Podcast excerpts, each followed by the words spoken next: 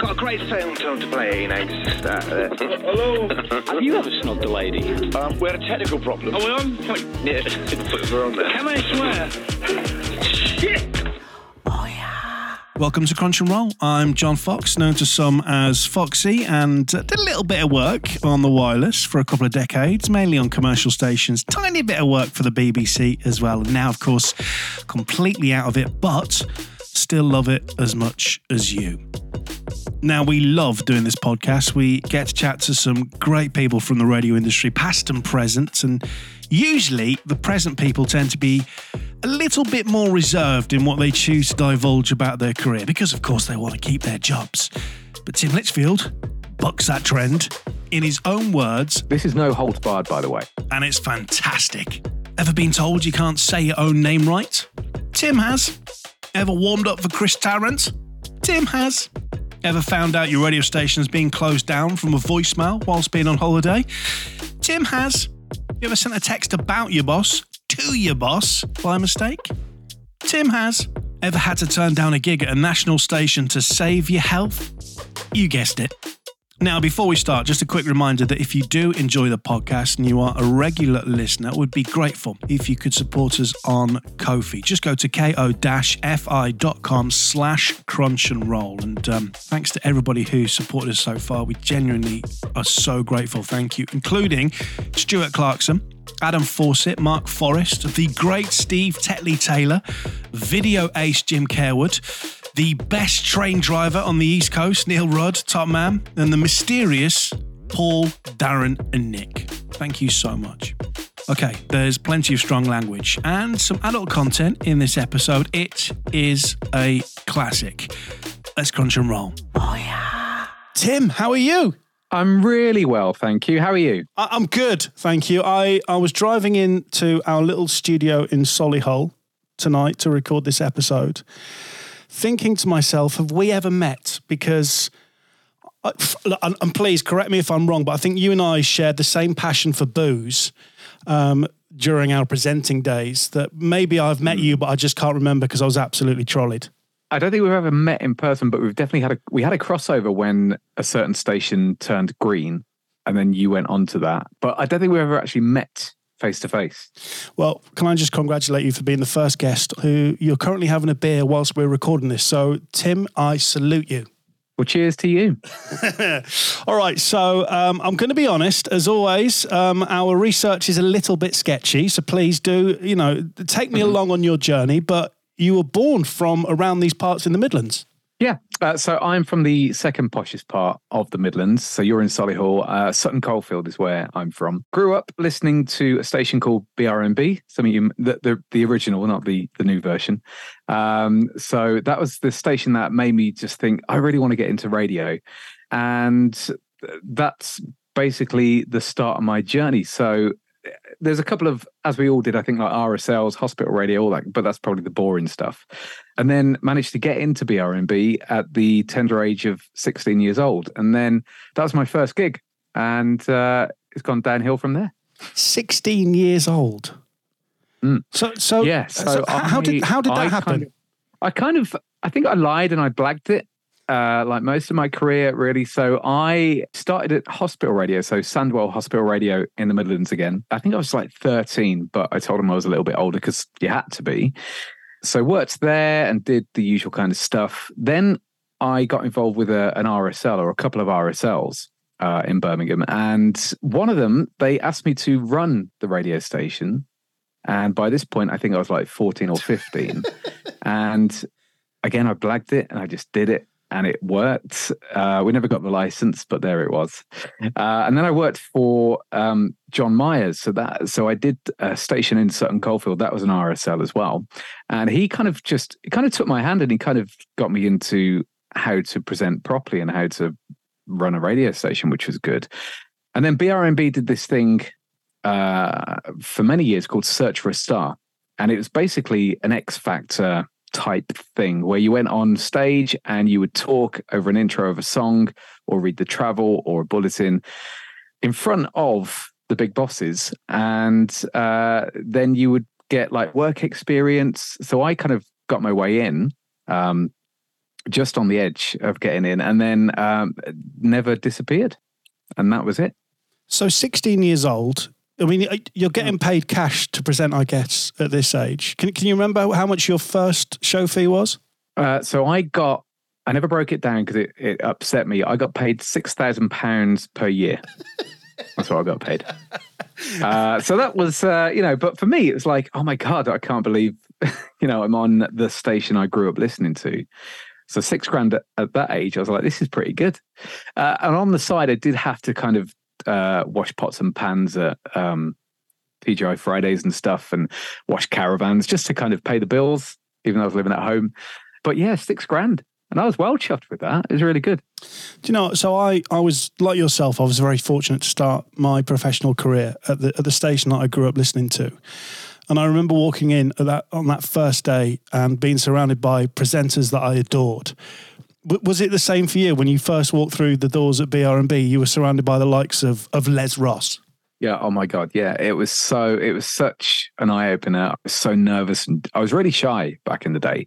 So it was. It was amazing. So the one, the couple of presenters that I remember listening to the most uh, were people like Jezza, uh, Scott Hughes, um, who when I first met was uh, I thought was very arrogant. Again, he was very shy, so it came across as a different way.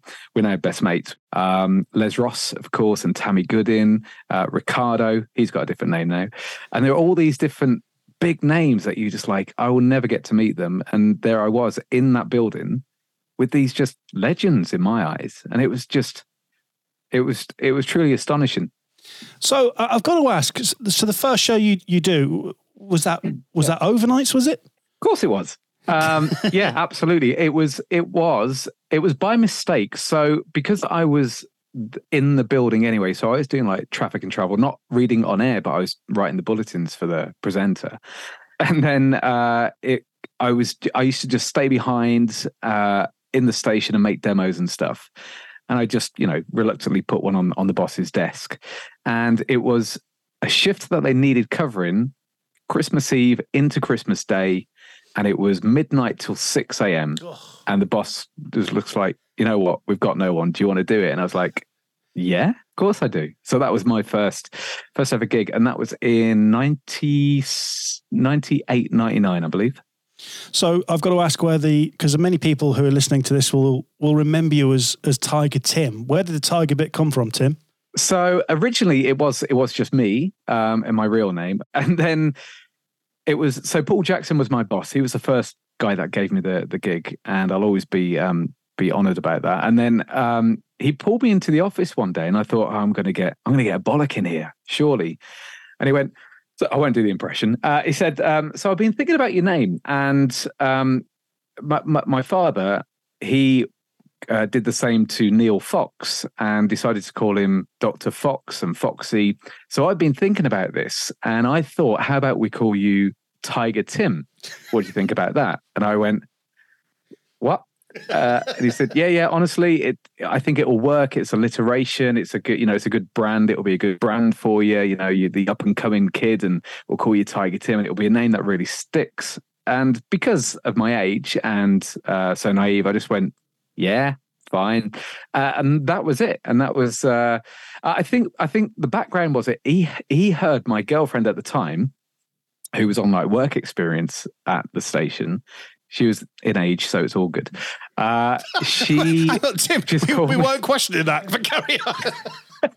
That's not well, the reputation you, know what? got. You've got to be careful. Um, so, so yeah, so I think she she heard no, he heard her call me Tiger in the office. And he was like, and he laughed and he's just like, that's brilliant. And then it was a couple of days after he went, I'm going to call you Tiger Tim on air. And I was like, okay, that's fine. If it worked for Foxy, it'll work for me. Not you, Foxy, but uh, you know. the real one, the real one, the successful one.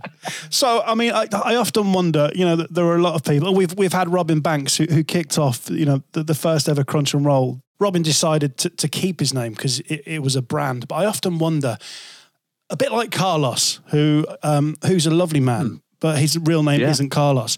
At what point did you think oh, Tiger Tim's not for me anymore?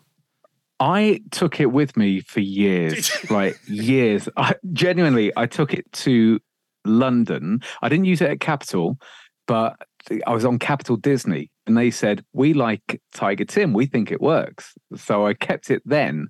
So that was the early noughties. Um, and then I think, to be honest with you, it wasn't really my choice. I would have kept it and I thought it was quite a nice brand. And then uh, one of the bosses along the way just went, No, just use your real name. It's probably the, the station that probably sucked my soul, but we'll probably talk about that later. All right, let's just uh, let's just stick with BRMB for a bit because it's it's such an iconic station. Of course, the, the station that you grew up listening to as well. So it must have been incredible for you to, to get that gig. Is it true that you, whilst at BRMB, you produced Tom Ross? Yeah. Uh, so I was a producer and presenter. So that for the six, I think I got a pay rise to seven thousand pounds. Wow! Um, and for, for, that, they rinsed me. Like I did everything. Uh, so from production to producing uh, to presenting. So I would uh, eventually I I would get the overnight show. That would be my my thing. Um, and then I would go from there into the other studio and produce Tom Ross on on the breakfast show. Uh, I knew Tom from a long time anyway because he literally lived around the corner from me which is probably how I got my foot in the door. Uh, so I got Tom to thank for that. And so I produced his show. And uh, I was also, yeah, head of, I became head of production. So making the, the zips and zaps and jingles and all that wow. kind of stuff. So I was doing everything throughout the day. Uh, but Tom was brilliant. He was brilliant. He was, he was a firecracker and, you know, he'll be free to admit that. Um, you should definitely get him on the podcast. Uh, he'll have stories, but he was, we had the mutual respect. So I knew how far to push him, and he knew that if he shouted at me, I'd probably just go, "I'm not doing it." so we had a mutual thing going on. Yeah, he's he's uh, he's certainly a character. Well, we should he, he is on the list, isn't he, to, to get on at some point, but uh, maybe maybe in the future. So hang on, so you're doing overnights, and then you're producing breakfast and also making the imaging, all for seven thousand pounds a year. Yeah, I was living the dream. wow. I mean, what a what a day that is. And look, we, we, we, as we do with all our guests, we often speak to to people who know the person I'm chatting to, and I won't mention his name, but he knows you very well. Uh, a couple of things that uh, he has asked me to ask you. Uh, firstly, uh, you enjoyed a beer, is that true? Absolutely, yeah. There was a very uh, a very dark time that I, that I went through. Um, but yeah, no, I enjoy beer. I, I mean, I'm, I'm, more I'm more controlled now. Um, but yes, there's there's been there are clips somewhere of me being absolutely wasted on air. Not a BRMB, I will say. Uh, this is during my during my London times, but I've definitely on mini disc somewhere. I'll dig it out some someday. But it's me just absolutely wasted on air. It's bad. it was a technical problem. You heard something on air you shouldn't have done. Oh yeah. All right, so let's move on. So from BRMB, you then go to Capital. Yeah. So initially, so I went to Capital initially to be a producer. So the group was taken over, the then Capital, that became the Capital Group. Um, and it was taken over. So I was whisked to London to be part of the production hub. So I would make the imaging for all the capital stations. There's like Red Dragon and Power and Southern and all those, and BRMB, of course. So I used to do that. And um, after six months, I was like, I, I don't really enjoy producing because it was like a factory at that point. It wasn't it wasn't much fun. It wasn't like the creativity that you you'd think. Um, so then I there was randomly, I don't know why, but after six months, oh, I could tell I could tell you why. Um, I'll tell you that in a second. Uh, so the person who was doing overnights at BRMB um, was escorted out. They went, and then I came back, and rather than doing overnights, I was asked to do. I think it was mids at that point. Uh, so yeah, I've done. I think I've done every show on BRMB. So then I came back, and then within three months, Capital called, and they said, "We know you made a demo when you was at Capital." And we've heard it and we think it's brilliant. So we'd like you to come here to do overnights. And I, to be honest with you, I, I didn't grow up listening to Capital, so I knew of it, but it wasn't the goal for me. BRMB was always the station for me. And then uh, they offered me a measly sum. It was more than seven thousand pounds, but it was a measly sum for living in London on my own, working overnights, um, you know, and all that kind of stuff. And I spoke to John O'Hara at the time because he was like the he became the group the group guy, Yeah. and he said, "Look, just ask them for more money." And I was, ru- I still, still am, but I was rubbish at negotiating, and I just said, "I can't, I can't do that." And they went, "Honestly, ask them for more money." And so, a bit more persuasion from Adam Bridge. Uh, he he called me up at home one night, and he just said, "Tim, listen, this is a great opportunity, and if you don't ask for more money, you're going to regret this." And because of his push, I called them and I added, I think I added like another five grand. I was like, I'm going to push them on this. Another five grand. That would be amazing. And straight away they went, yeah, not a problem. I was like, oh, shit. I should have asked for more maybe. Um, but I, at that point I couldn't. So yeah, I went down to Capital and I worked there for three years and I did overnights and a show called the Double Top 20 on a Saturday afternoon. So a chart. And then I was like warm up man for Tarrant and covering Foxy. And it was just, I remember the first day I went to Capital as a presenter and I was sitting on the toilet and on, on the third floor. And I remember texting a couple of mates, so Scott Hughes and Gavin Inskip and people, and just saying, I'm sitting on the same shitter as Dr. Fox and Chris Tarrant. and that was the thing that blew my mind. I was like, I'm at Capital FM. This is pretty cool. I've made it. Well, I need to, I need to talk uh, uh, about Tarrant because I mean he was a legend, Uh, and just like you, actually, growing up, I didn't really know much about Capital. That was never a goal for me either, thankfully, because I never got there. But I mean, what was it like working? You know, before Tarrant, being in the in the presence of Tarrant. I mean, was it true that I'm sure a previous guest said they used to smoke cigars, even though it was a smoking ban? Yeah. Uh, so Tarrant didn't really have any rules, and he genuinely, because he's from from Birmingham as well, from the Midlands, and he was genuinely the nicest person you could ever meet. Professional, but humble. Really, really humble. Um, he would always come in, even ask if you wanted a drink or anything. Just a real proper down to earth kind of guy funny, of course, and just generous with his time. He was just really nice. Whereas, you know, some some people get a bit divish or egotistical, and at his level, he should have been, but he wasn't. He was just so so nice. One of the nicest people I've met, and it was the same for you know what? It's the same for the rest of the team. So everybody on that station were brilliant. So Neil Fox, brilliant guy, lovely man. Um, Margherita Taylor, fantastic. Uh, Martin Collins, such a lovely man, and everybody on there, they were legends. But I didn't grow up listening to them, so I think because I wasn't scared of them or like, oh hi, yeah, yeah I I wasn't in that that realm or in that state of mind. Um, I think they respected that. Did you enjoy being in London? I did. Yeah, I did. Um, I got to find my own feet because I was only so the second time I went, I was twenty. I just turned twenty-one, uh, so I was the youngest person on the station. So it was exciting. You know, it was really exciting to be in London and. There's so much going on all the time, and there's always something to do, and there's new ladies on the scene. so it was, and there's new beers to try. Uh, so it was it was good. It was really exciting, and I loved it. Yeah, absolutely. Because I know when we, we chatted to Chris Brooks, um, his his passion for, for Capital was, I mean, he even though he's not there anymore, he still, if you cut him open, he would bleed Capital. I mean, did did, did you have that, or we, did you still have that longing love for BRMB? Always BRMB. Uh, I was always looking for the next the next chance to possibly head back. That was always my my goal, and that did happen. Uh, eventually, I did go back, but then of course it all it all changed into what we know it as today. But being in London, it was great doing those shows and then seeing the changes that came with that. And, you know, all the shows started to change. So then, you know, uh, Chris Brooks and Neil Bentley and uh, Schooley, uh, Simon Phillips, people like that were all there. And it was just a great team to work for. Uh, whoever was there, whether they were the the old school, if you want to call them that, or the new school, just everyone was lovely. And I loved it. It was a great, it was a great place to be, and there was a good vibe there. So yeah, it was good. I'm glad you've mentioned um, John O'Hara because I think you might be the first, maybe second person to mention John's name. But um, I, I've, I've had the privilege of meeting John a few times. We've got a mutual friend who we're, we're both very close to. He was a legend as well, wasn't he?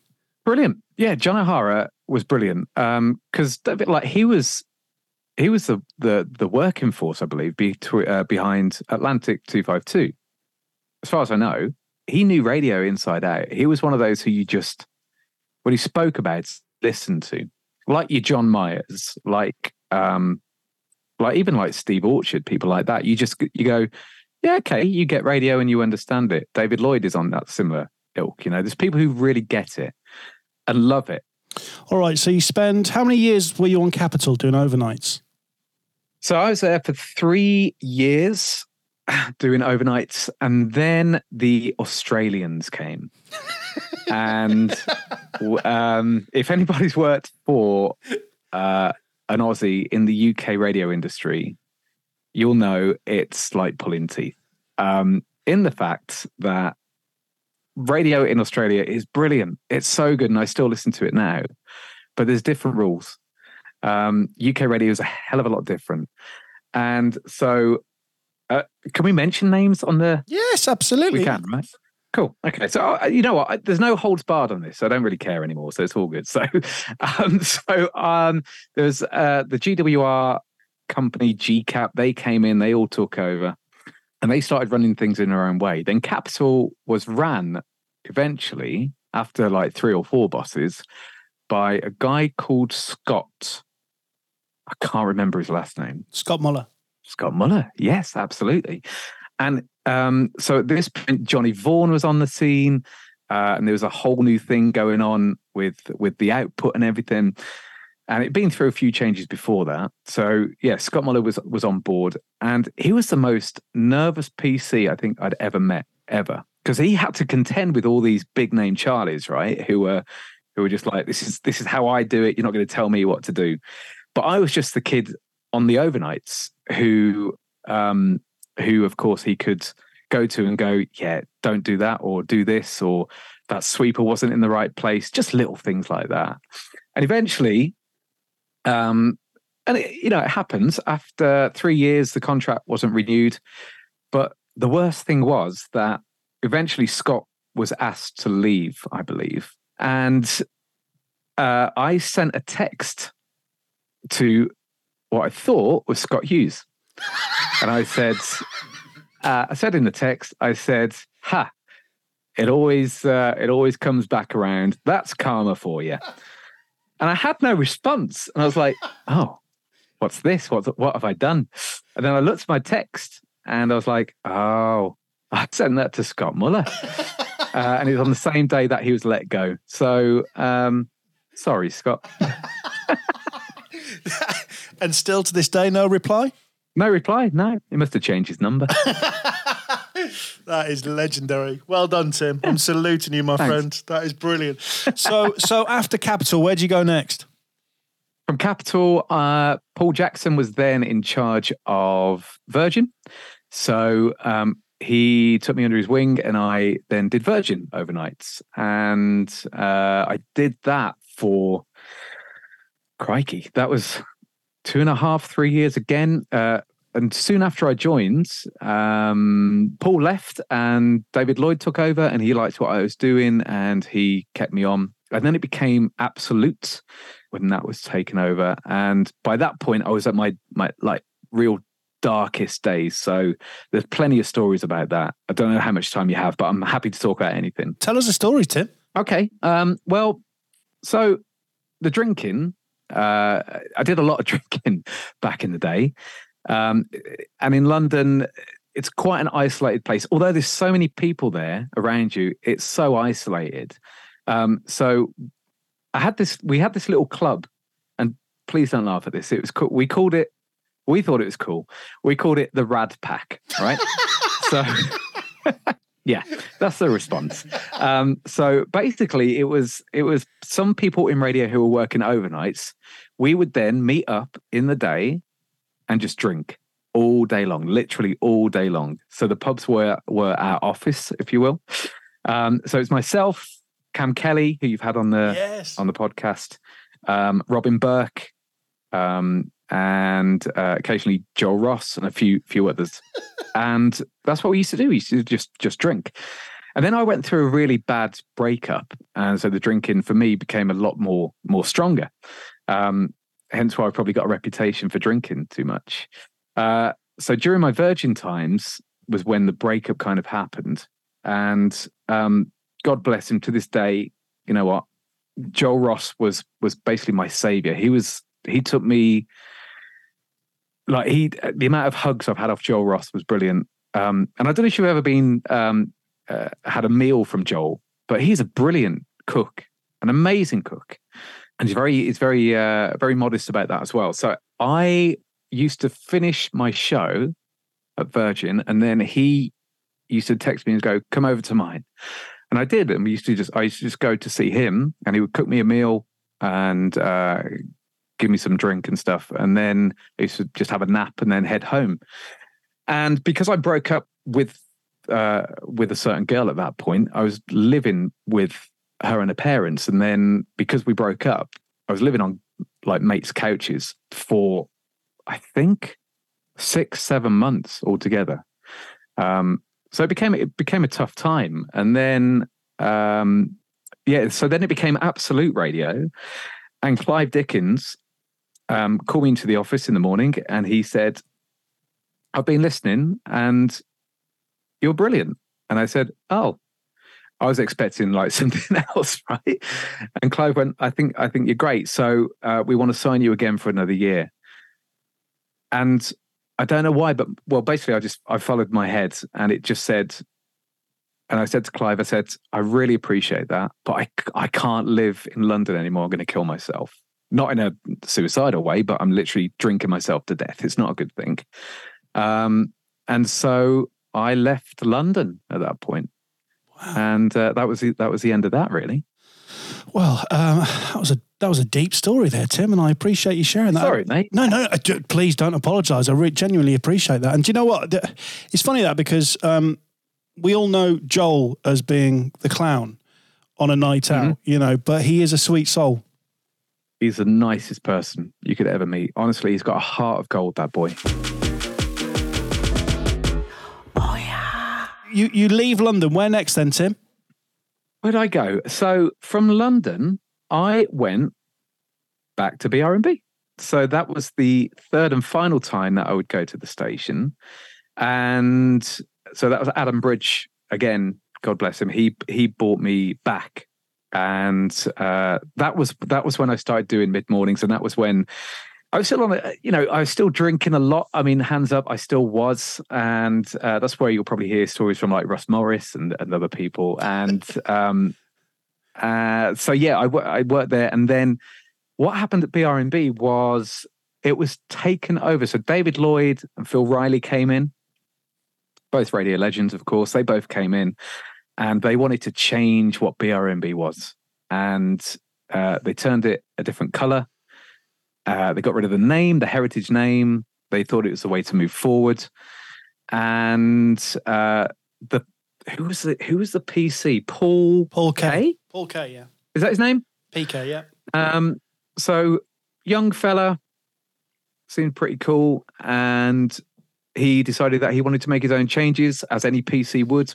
So that's absolutely fine. And he said, "We're not going to renew with you. We're going to, but we we've got um we've got an opportunity for you if you want to do Beacon um, and do like the network. So it's only a small network at that point.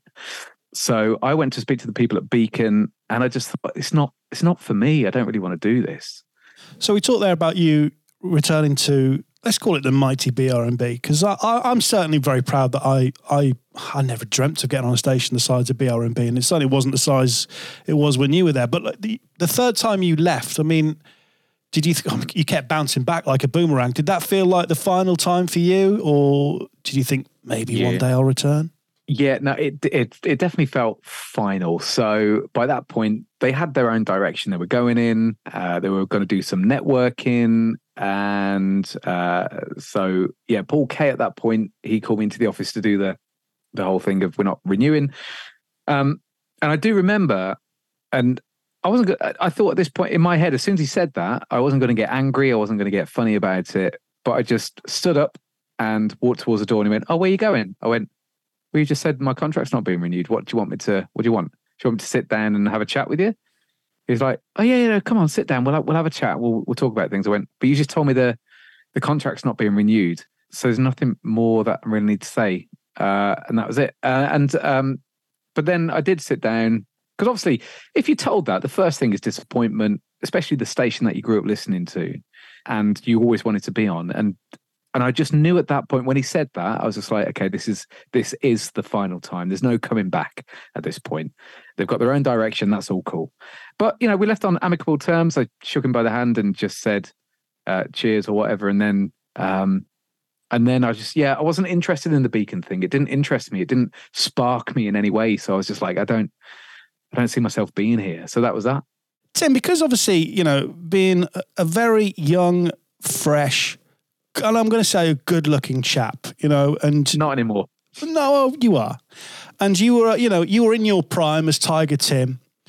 You must have had some great times uh, whilst you were at BRMB, especially, let's not forget, on your hometown station. You were famous in your home city. Yeah, oh, mate, it was so good. Um, in many ways, um, but in in I'm not even going to call them relationships because it didn't last that long. Uh, in everything that I did, uh, and and the thing is, even now, occasionally, if I meet someone from Birmingham, and they, you know, if they ask about what I do or whatever, uh, and I, I say about BRMB, and I mention if I mention Tiger Tim, they go, "No way." Are you Tiger Tim? You'd be like, yeah. Uh, So it, it did, it worked. The whole thing worked. Um, but yeah, great times, great times in Birmingham. I mean, it's it's my home city. It's where it's where my family are. You know, it's it's it's where I got the bug for radio. It's where BRMB was fucking brilliant, right? It was a great station, and just to hear that power coming out of the speakers, it was brilliant. So to work there, yeah, it had a it had a lot of benefits. you know what I'm talking about. I know exactly what you're talking about, Tim. Legend. I've got 15 kids. or Cubs. When you were at BRMB, was that at a time when they did? It was called. Um, it was the coolest seats in town, wasn't it? hmm Uh, yeah. So, uh, which one? One they try and sweep under the under the carpet every so often. So, the idea of the competition was. Uh, listeners would sit on a block of ice. Uh, the one who would last the longest would end up uh, having a sofa, uh, stroke armchair on stage at BRMB's party in the park. That was the idea. So quite a cool competition. However, what happened was, and nobody's ever taken the blame for this. Uh, whoever ordered the ice, or it might have been, it might have been the ice company to be fair, because they might have got cross wires. They didn't order your standard water frozen.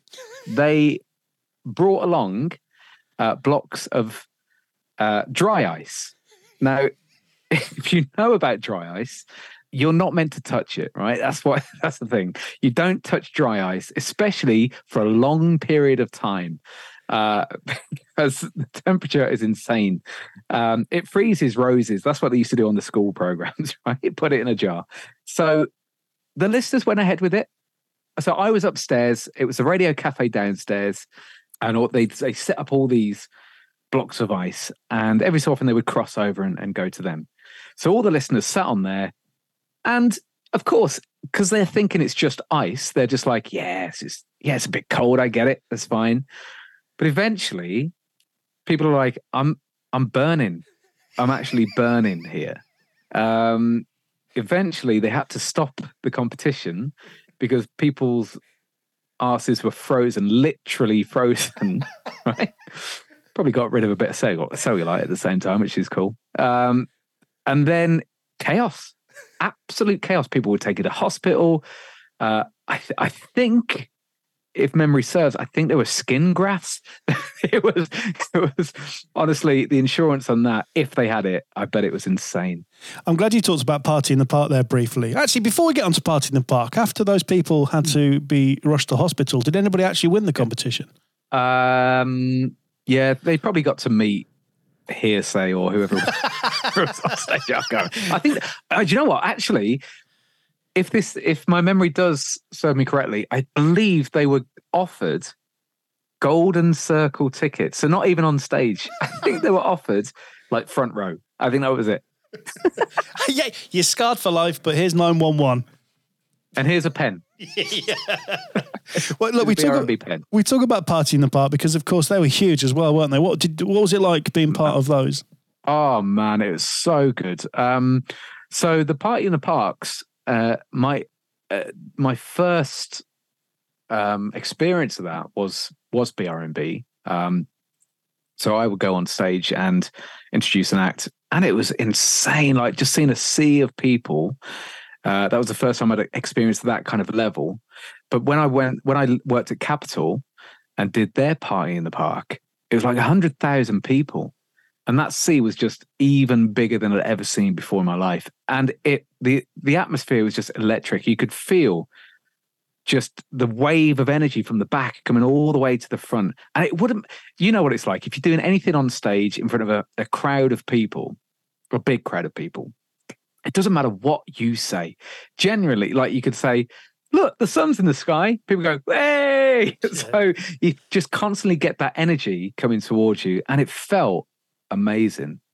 Uh, and you know, I've been very privileged to do quite a few things in my radio career, as I'm sure we all have. So, uh, like, I was the warm up DJ. I was um, I was asked to do the warm up DJ for Anastacia randomly um, at Wembley Stadium. Wow. So I was on stage at Wembley DJing, and I, I, I had um, I took the opportunity to go, "Hello, Wembley." you know, Of it's course you did. it's little things like that, and you're just like, this is insane. I did T4 on the beach uh, when that was in Weston-super-Mare, when I was in, in Bristol. You know, that's what made radio so exciting. So yeah, so at BRMB there were all all sorts of uh, different, and they had funny competitions. Of course, the most famous is the two strangers on a wedding thing that happened.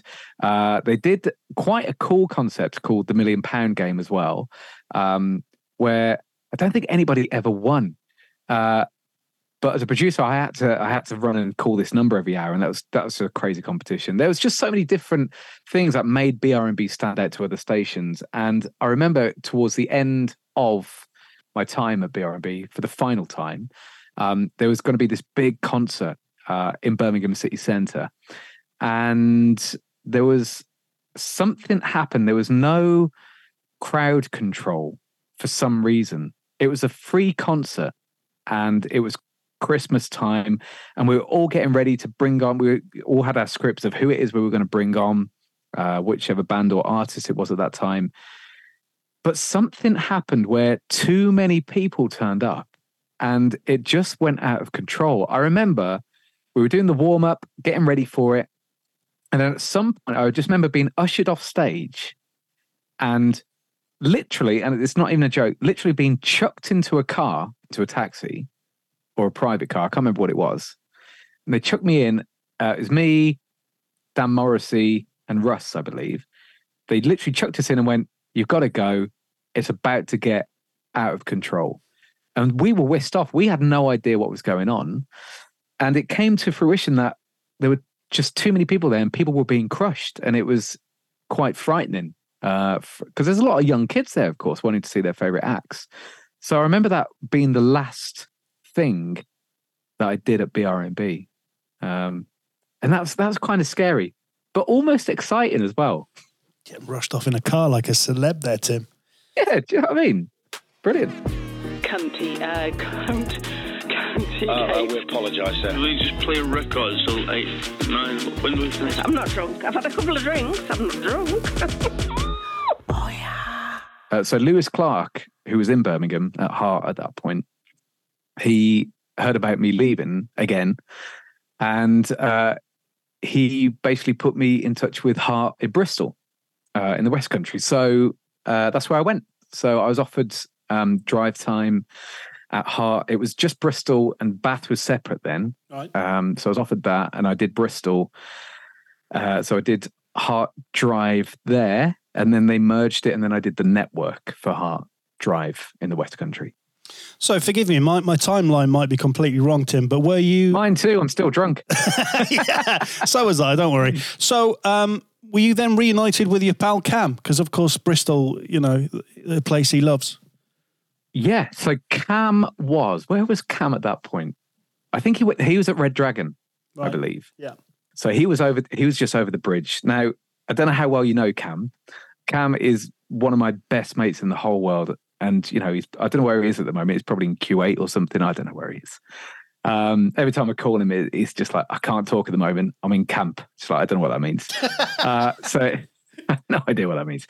Um, so he, uh, yeah, he he's he's quite lazy in the fact that we we wouldn't meet up as much because he would always say, "Oh, come over the bridge," and I'd be like, "You can come into Bristol. You know you've got loads of friends here as well." But he never would, so I wouldn't see him as much, which was a shame. Um, but yeah, so uh, but but being in Bristol, I made some new friends, and it was a new lifestyle. And Bristol is amazing. I love Bristol. If there's anywhere else I could live in the UK, I think Bristol would be it. Yeah, Bristol's amazing. Funny enough, Cam did text me, and we've become, I guess, friends uh, a stretch. But, but, but you know, mates, having done Crunch and Roll, and he, he did text me a couple of weeks back, and we talked about having a beer in Bristol. So, Tim, Tiger Tim. Oh yeah, it won't happen. yeah, well, probably not. No. So I'm, I'm just going to put it out there. It won't happen. won't happen, Did he mention me on in the podcast? Did he mention me? I, do you know what? It was so long ago. I can't bet he remember. didn't. No, I can't Bet he remember. he talked a lot about. He talked a lot about Big John. Um, Oh yeah. Yeah, of course. So um, you're in you're in Bristol. You're doing Hearts. Yep. I'm trying to work out in my head from the type of presenter that you are, Tim. If you did you enjoy doing Hearts? Well, here was the station that sucked everything out of me. Um, so I went there, and so the so they I used to have a I'm not going to say a wacky side because that's not true. I wasn't like let's make a prank call. I wasn't that kind of presenter. Never have been. Uh, I like to think I'm a good, solid music jock who can just every so often say something that might raise a smile. That's what I like to think, right? Warm, friendly, that kind of guy. Um, so I went to Heart, and uh, the the boss and Lewis were just like, "Yeah, no, no, it's not like the Heart that you imagine. You can basically kind of do what you want and just be a just be a little bit more out there. You don't have to be the the that was this is his seal kiss from a rose again kind of guy uh you could actually do a little bit more. So i had a travel presenter uh sam york and he and he and i used to do it. It wasn't a duo show but i used to bring him in and just play around and do some funny bits and mess about. And at first that was fine. They were like yeah this is this is great this is good. And the the, the figures went through the roof and it was a really good good ratings at that point. But then bit by bit they chip away uh, and they were like, okay, Sam's just going to do travel now. I was like, okay, that's fine. I understand. That's fine. Uh, and then bit by bit, they went, oh, Sam's not going to do travel for you anymore.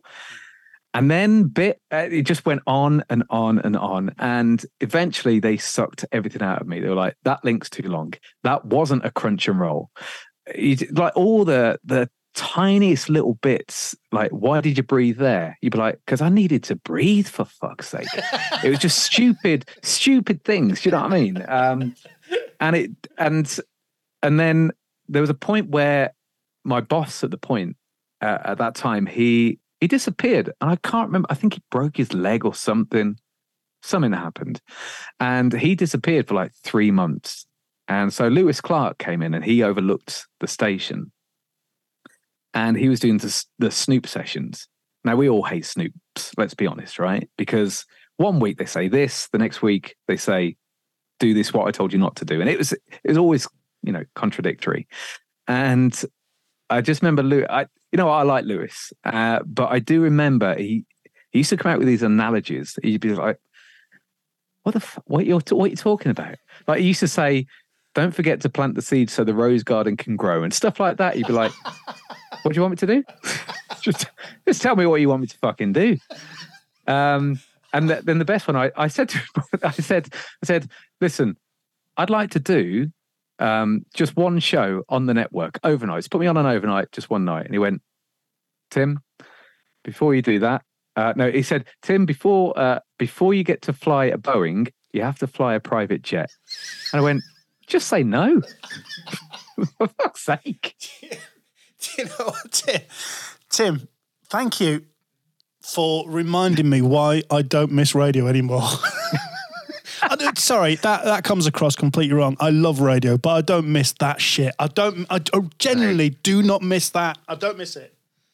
I don't understand what's in PC's minds. It's almost like they prod you with a stick and they want you to growl and then they're like, "Oh, I'll back off." And it's it's I've never I've never been the ego. I've never been somebody who goes like throwing tapes or anything. I've never been that kind of guy. I just in a snoop session I'll just go, "Yeah, yeah, that's a good idea, yeah," and then just ignore it, right? I think we've all done that.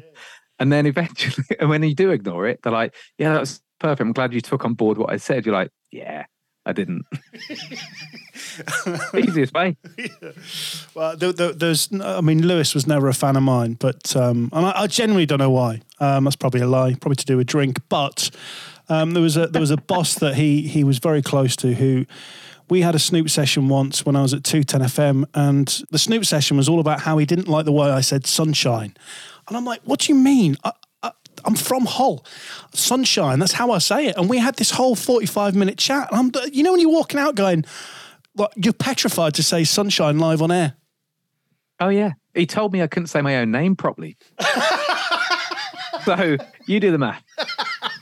my fucking name. All right, let, let, let's move on from Heart. Um, so, next, I mean, you got up to TFM. Yes. So uh, from from oh, so uh, very quickly. So the last bit on the heart thing.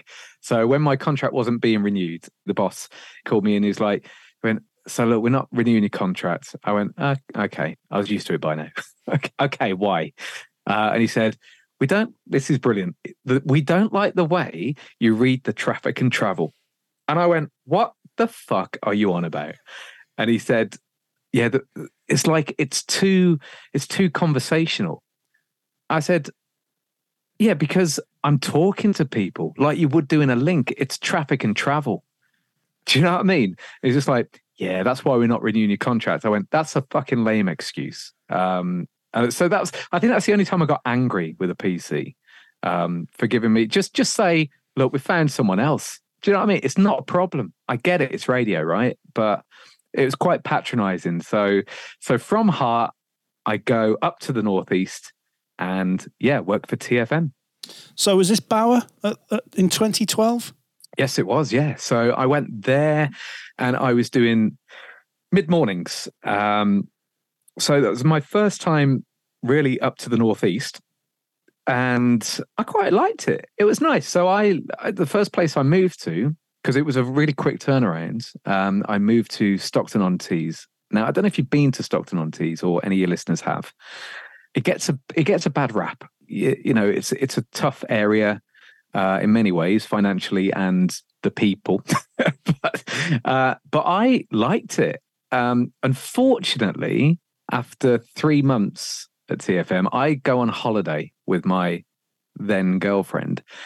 And when I'm on holiday, I turn my phone off because I'm on holiday. I remember turning it on the last day just before we were about to fly back, just so I could check the flight details, all that kind of stuff. A barrage of texts. This is three months into the gig. A barrage of texts. So sorry to hear the news. So call me if you need me. Um, I'm so sorry. Uh, let me know you're okay. And I was like, who's died? What the hell's gone on? Right. Eventually, uh, you have a voicemail. So I call it up, and it's my boss at the time, Alex Rowland, and uh, there's another voicemail from Chris Pegg, who was running Metro, and it was um, Tim. Just let you know, the station's gone. They've merged it with Metro, so it's all one station now. Uh, they've closed the doors, so give me a call when you get back into the UK, and we'll have a chat. So I did. Well, I called. I called him. Called him from there, and uh, and they said, "Look, you've got a contract, so you are still contracted for another twelve months, I think it was. So you're going to get paid to sit on your ass." I went, "Cool, ace." and then that's what happened. And then I was doing cover shifts at Metro as well. Um, so they had to pay extra, so it wasn't part of my contract because I was contracted to TFM. Uh, so I was doing cover shows on Metro, and then eventually taking over like the Saturday nights or something. But the rest of the week, I was doing nothing. Say that, I went to the pub. yeah, of course you did. Of course you did. All right. So for that's what I did. That's what I did in the northeast. But you, you, you stayed up there. So after TFM, and then next is Star Radio. So thi- no, this is what happened. So there's an there's an interim bit here, which is probably probably disappeared into the vagueness uh, of radio. Um, so whilst working at Metro Stroke TFM under contract under Bauer, there was something going on at Viking FM where they were about to uh, change the breakfast show.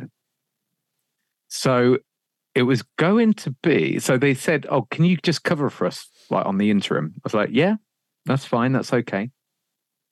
And they teamed me up up for a Saturday morning just to kind of test us. They teamed me up with a girl called Steph, and she does impressions. She's quite popular, I believe, on social media now.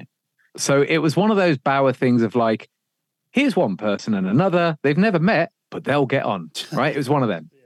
So they chuck us into a studio and we make a demo, and then they put us on Saturday mornings on Viking. So that didn't last too long, uh, and eventually, while while we were doing this, they they started to uh, disassemble the breakfast show. So Jim went first, uh, and then I was asked to cover with Rosie. So it was me and Rosie doing doing the show, uh, the breakfast show, and then um, and then eventually they got rid of Steph. Uh, sorry, they got rid of uh, Rosie. And I, I genuinely knew nothing about this. I didn't know what their plan was. I didn't know what was happening. All I knew that was I was there to cover this little uh, slot for three months. Now, because it was breakfast in Hull and I lived in the northeast, I stayed like Alan Partridge in a travel lodge um, for three months in Hull. Uh, so I did that and did the breakfast show, and I was just hit every single day with a barrage of abuse. Every single day. Now I'm not a breakfast show host. I know I'm not, right? But I was there just to keep keep it on air, right? That's what I was doing. And the amount of texts I used to get through email saying, this guy's really shit. Who's this guy? Um, bring back Jim and Rosie, hashtag Jim, not Tim, all this kind of shit, right? So I was getting it in the neck every single day. Ah. And so you're trying to, you know what it's like. If you get a shitty text, you're just like, oh, this is this is shit for the rest of the show. It's Yeah, only yeah, yeah. 602, right? So I get all this for three months non-stop. And every day I used to say, like to the bosses, just say, can somebody like just filter this or something? Because I don't need to hear this, right? I had no support, nothing was going on. The last day of cover, so it was meant to be Sean Goldsmith and Becky. Oh, forgive me, I forget her surname. So it was Sean and Becky. They used to do a show together. Yeah, that's right. They were signed to do breakfast at Viking, weren't they? And then she she turned around and said, "I don't want to move to Hull." That's right. Yeah. So she said, no, I'm not going to do it. And then Sean was going to come.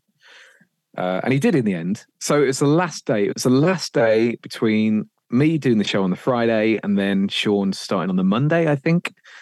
And John Hardin, literally my last link, he came in, the mic went down, went into network, as it does.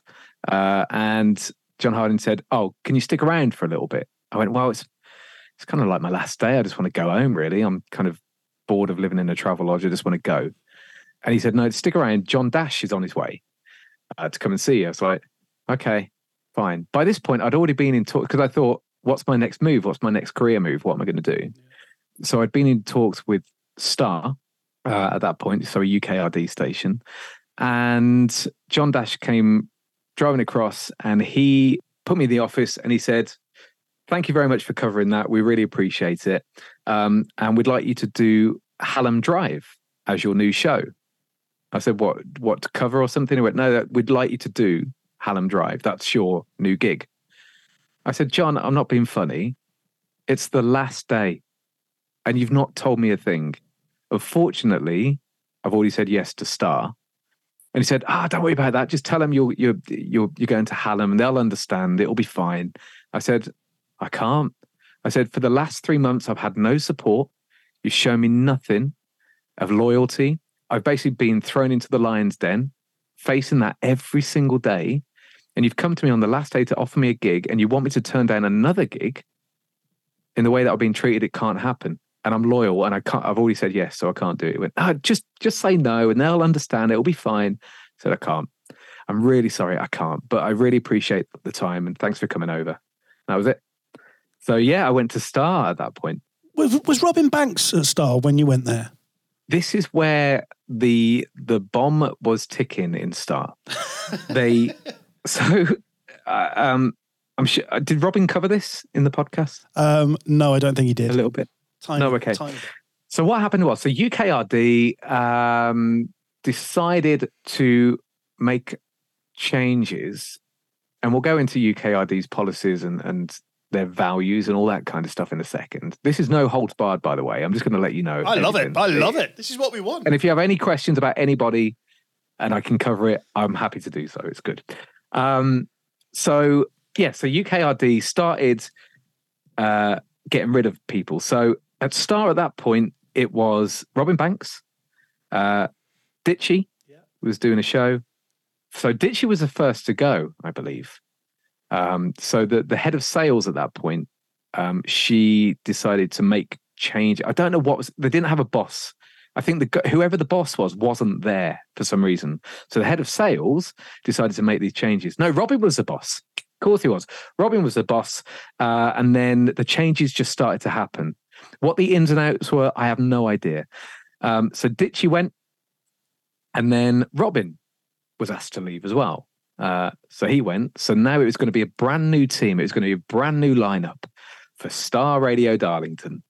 Um, and I remember the first day I walked into that building, my heart kind of sank in the fact that I was like, I've just turned down a Hallam gig I know. Yeah, for this. yeah, I know. Right?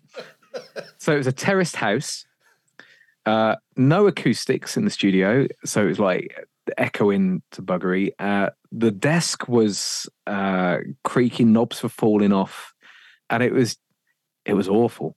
I was like, what have I done? But I'd already said yes, so I was like, okay, fine. Uh, so the light, the new lineup would have been um, Anthony Collins on Breakfast, Yeah. who I worked with at TFM, lovely guy. Somebody else was going to do mids, and then I was going to do drive, um, and that was a new, exciting lineup. So we all went in, and my God, it was like teaching, uh, like the the the fifteen year old me to the to to these uh, apparently qualified staff of how to do radio. They would do these things on air, and you'd be like, "What the fuck are you doing? it's it's this is how we've always done it." Yeah, but it sounds awful. What are you doing? They would do all these like things like, and I hate OBs anyway. I think OBs are a waste of time. I, I I'm I'm not a fan of them, right? But OBs when they're in a car showroom, you're like, why are we why are we here? The client's paid for it. Yeah. What the what's the listener getting from this? Nothing. They're not going to buy a brand new Hyundai. It's not going to happen because we're on the radio today. It's not going to happen. Oh, but the client's paid for it. You're just like, this is insane. I just want to touch on your your your hatred for OBs because I, I remember, I, and I, I'm with you on that. I, I enjoyed it because people used to think that we were famous. Well, I'm going to be honest, Yeah, okay. but I, I, I fully understand why they were never anything for the listener at all, and it was all about the client paying. I'll, I'll never forget myself and Juliana. We, we, you know, when we were doing breakfast at BRMB, we went to a car showroom to do the breakfast Mm-hmm. show, and we did we did the thousand pound minute. We all did. And we were going to do the thousand pound minute live from the showroom, and we got there at six o'clock. And the, the, the, I thought there's a lot, a lot of team here. There's a lot of staff from the car place here. And I spoke to the manager. He said, "Oh yeah," he said, uh, "I've brought in extra staff because there's going to be thousands of people turning up." And I looked at Julian and I thought, he's got the wrong end of the stick here. like, we're not Elton John. We're not going to pull a crowd in. It was just, I was, and then the rest of the show was just so painful. I spent the full four hours trying to hide from that manager. But what? But this is it, right? So y- yes, you'll get people turning up, but they're the listeners with the cake. Do you know what I mean? That you're not going to eat, Yeah. right? They're they're the ones who you know uh, you know have got got the the branded T-shirt on or whatever. But you're not you OBs unless there's a reason for it. For example, um, you know, if you're doing uh, like a, a give like a, a holiday giveaway and you're at the destination, this is what you can win. That makes sense. I understand that. If you're giving away a car at a car showroom, absolutely fantastic idea. I love that because you're getting the atmosphere and you can talk about the car.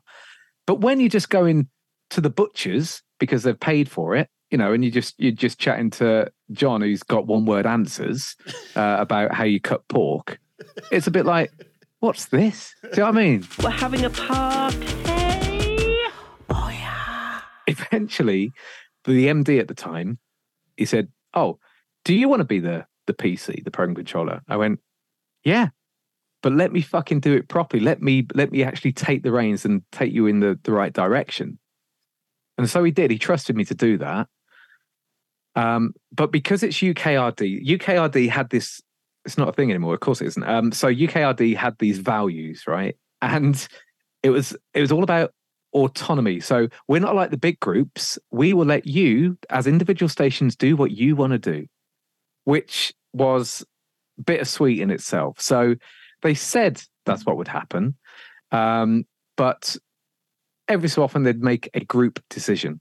So there used to be this thing like once a month or something like that, where uh, they'd say this Sunday at 10 a.m. we're going to play this Christian message, and I went what? they said, oh yeah, no, everybody in the group is doing it. I went, yeah, but we're autonomous, so that means I can say no. As a PC, I can say I'm not going to play that. They went, oh no, they've they've paid for it nationally. And I was like, this is insane. Like, you can't have one rule and then break it. You just can't do that.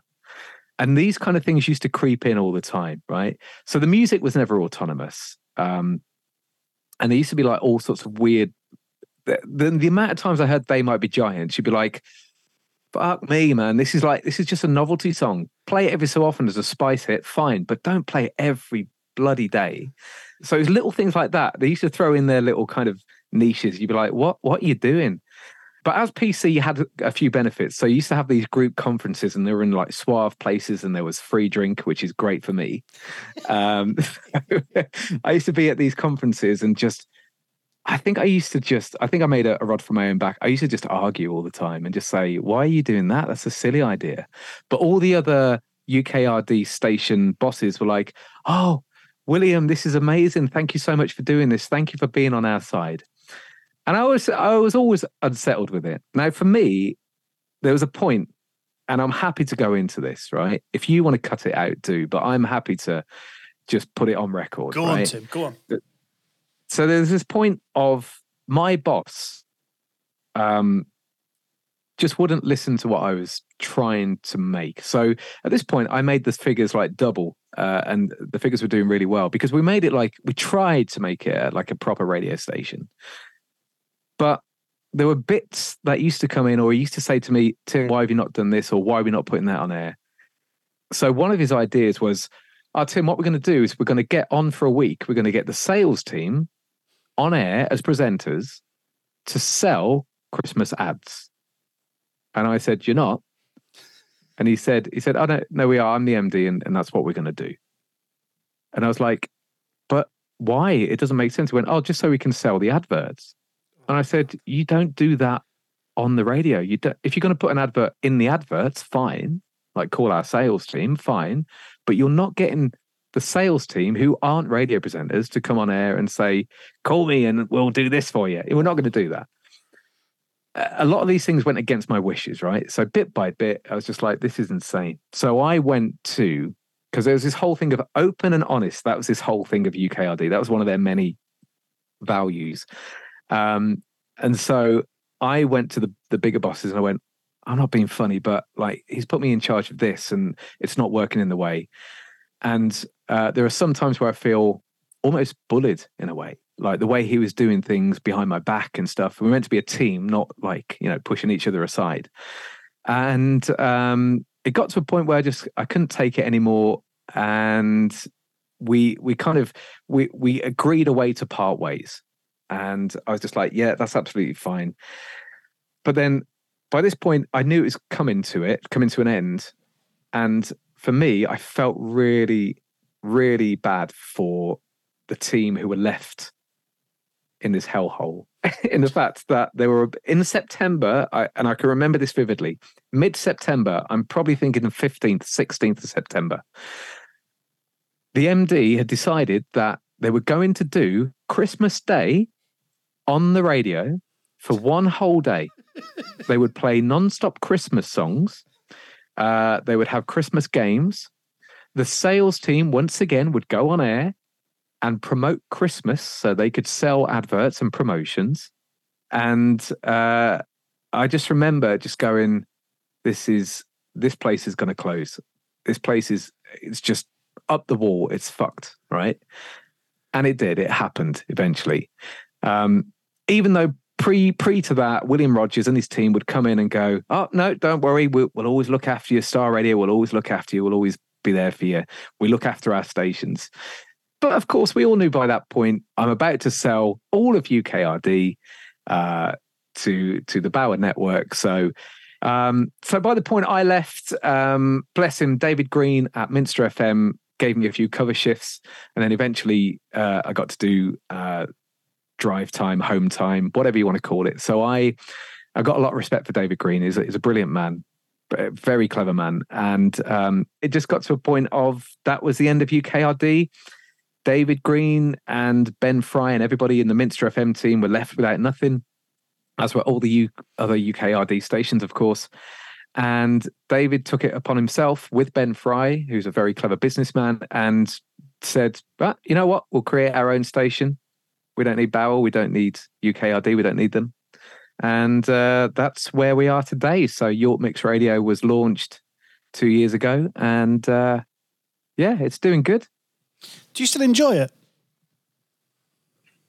Yes, yes, and no. Um, I I enjoy being left to my own devices. David Green, uh, I like to think, uh, I think anyway, he respects me and he knows of, you know, of of what it is that I've done. So he respects that. Of course, he's still the boss. So if he says like, "Oh, let's do something different," then he's the boss. That's absolutely fine. Do I enjoy it? Not as much as I used to. I, I think I lost the love of it um, when I went to Star Radio. I think that was the point of like, I need something else. I need to do something else because the opportunities are dying. There's not much left. Any opportunities there are, they will go to somebody else. You know, um, so there's probably probably not a chance of me getting it anymore. So, you know, I mean, you know what it's like. You've been in it long enough that you know that it used to be you go from pillar to post. I go from this station to this station. Oh, I've just lost my job there. I'll go to this station. But Yeah. that doesn't happen anymore, and it didn't happen for a long time. Um, so, whether I enjoy it or not, yeah, I like I like keeping my hand in because I love radio and I'll always love radio, but it's not my be all and end all now. So now, like my biggest thing is, I I make money from doing card tricks. That's my life. Well, right? That's what I do now. Tim, I want to talk about that. So, I mean, we all we, we've all seen you on, on, on Facebook. You know, becoming this successful magician. Mm. I ge- genuinely have always had a fascination with magic, and I, you know, I think it's incredible what you guys do. Was magic something that you always did, or did you come to Star and go, "Oh God, I need to do something else"? Hang on, there's a magic book by Paul Daniels. Let's read up on that. I've got that down here. Um, no, I yeah, no, I've always done it. So I've I've done magic since I was seven. So my passions in life were always magic and radio. That was always my things. I never got onto magic, but that's a different story. Um, and I I've always done it, but like I said towards the start of the podcast, I was um, actually quite shy. So I'm happy sitting behind a mic and just cracking on. My confidence was always like magic was always my crutch to kind of uh, introduce myself to people. But I was so shy that I wouldn't actually perform. Um, and then throughout my whole life, through my teen years, uh, into my twenties, and into my uh, thirties as well, I just I wouldn't perform for people. I'd I, I've got a massive collection that on video you can see behind me, um, but I uh, never performed professionally. Just didn't do it. I was too shy to do it. And then what happened was basically my wife. Um, she saw all of this. I mean, you can see it, John. Right? I've There's a got all lot. this Yeah, there's a magic lot. crap. Yeah, there's a lot, right? There's a hell of a lot of magic stuff everywhere. And she said, either do something with this crap that you've got or get rid of it. So it was an ultimatum, but uh, the push me in the right direction. I like it. And I went, skill. yeah, it was good. It was it was the push that I needed. So I went, okay, I'll prove you. Uh, so I um I did it. So at 20 uh, end of 2015, 2016, start of 2016, I bit the bullet, did my first wedding fair, performed for people, loved it, and just haven't stopped since. So yeah, this is my main thing now. and hypnotherapy as well. Of course, you know Paul McKenna. Um, Hmm. There's a connection there. Have you ever met Paul McKenna? Because of course he was radio and then then went on to be famous doing that.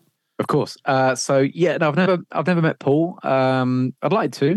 I know a few people who, who know him from from Capital Days. Uh, but yeah, so hypnotherapy is the other thing that I do. So again, I used to do hypnosis as entertainment, so like the the silly side of it, right? Um, and then eventually in my head, I was just like, so I I started that in Bristol at heart. So I was like, uh, I, I'd, I'd rather help people out with ailments or, or issues that they have rather than making them look silly or bark like a dog or dance like Elvis, right? So I I did a I did a full on course um, where it was both practical and modular and uh, theory. So I did I did that for a whole year and then qualified. Quali- There's not really a qualification of hypnotherapy, but I qualified in inverted. I got a certificate for hypnotherapy, uh, which you can print off the internet, and uh, that was it. So I, I started doing that. So I set up a therapy room in Bristol. Then, obviously, wherever I've moved to, I've set up a therapy room. So I still do that and still do um, occasional Zoom hypnotherapy as well. I'd rather do it face to face. But yeah, it's great. It's great to see the changes in people. It's really good. Did you learn to hypnotize people so that you could hypnotize yourself so that you would enjoy heart? I'm not a miracle worker. so yeah. Now, Tim, before we get on to the voiceover bits that we like to conclude Crunch and Roll episodes with, um, I asked this question to to most guests that we get on. Who would you like to hear on Crunch and Roll? Which which radio person would you like to listen to? So you've already had a lot of my friends on, uh, which is good. Um, so if you've not spoken to him yet, the the the one guy who is now my best mate and somebody that I admire completely, fantastic broadcaster, and I used to listen to every night before I joined BRMB. If you've not had him on already, uh, is Scott Hughes. If you've not spoken to him yet, he will have some amazing stories. So yeah, if you if you get a chance to speak to him, that would be fab. But I think you've spoken to everyone else that I know. I would have said Cam, but Cam's been on. Done. Yeah, yeah. Russ would be fantastic. Um, yeah, Russ is brilliant, and he's he's seen me at my best and my worst. He's seen he's seen both sides. One day, maybe. Uh, one so day. he would be good. He's on the list. He- have you have you ever have you ever have you ever been on the podcast? Have you ever done it? Do you know that was an idea that we floated? Then we realised that I'm fairly dull, really. you know, I I I was quite similar. Sure, that's not true. I, I drank a lot. I've, I I worked with two amazing guys. You know, um, pretty boring, really. But yeah, we t- we floated the idea, didn't we? But um, yeah, may- maybe one day. We just need to find the One right. day. The, we need to, maybe if we get Doctor Fox to Oh, if you if you got if you honestly if you got Neil Fox on, I'm sure the podcast would be like in five parts because the the man's a legend, right? He's And absolutely. he's brilliant. I when I met my wife, because of course I wasn't the real Foxy, but I've been known Foxy throughout my career. And my wife, she went home to tell her parents that she was dating Foxy from the radio. And her mum turned around and went, "Don't you think it's a little bit old for you?" She thought she she was seeing Doctor Fox. Right, as always, um, we get our artist to finish the pod by reading the uh, the outro. I mean, have you Did you just call me an artist? uh, I, did I? Oh, sorry. You're an artist in my eyes, Tiger Tim. This Um, artist. Piss artist. the best. We always get our guests uh, to to conclude. Have you done? You must have done voiceover work. Yeah. Okay. So I've never, you know, like radio presenters have in their minds that they're all voiceovers. Um, as a former producer, the amount of people I had to just sit there and go, "Why are you saying it like that? That's really weird." Um, so I've never pushed myself as a voiceover. Yes, I've been asked to do them, but it's not something that I go, "I'm a voiceover." Do you know what I mean? So I have done them, but it's not I think it's not you, my cup of tea. you have done TV though.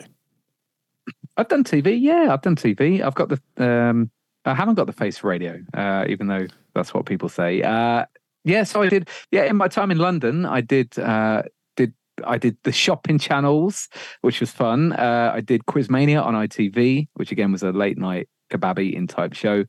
Uh, yeah, done all sorts of bits of TV here and there, which is you know uh, it, again it was never my thing that I wanted to do. Uh, I was in the, the final two to host the uh, the national lottery. Uh, I was beaten by some guy called OJ Borg, Borg, Borgie. I don't know.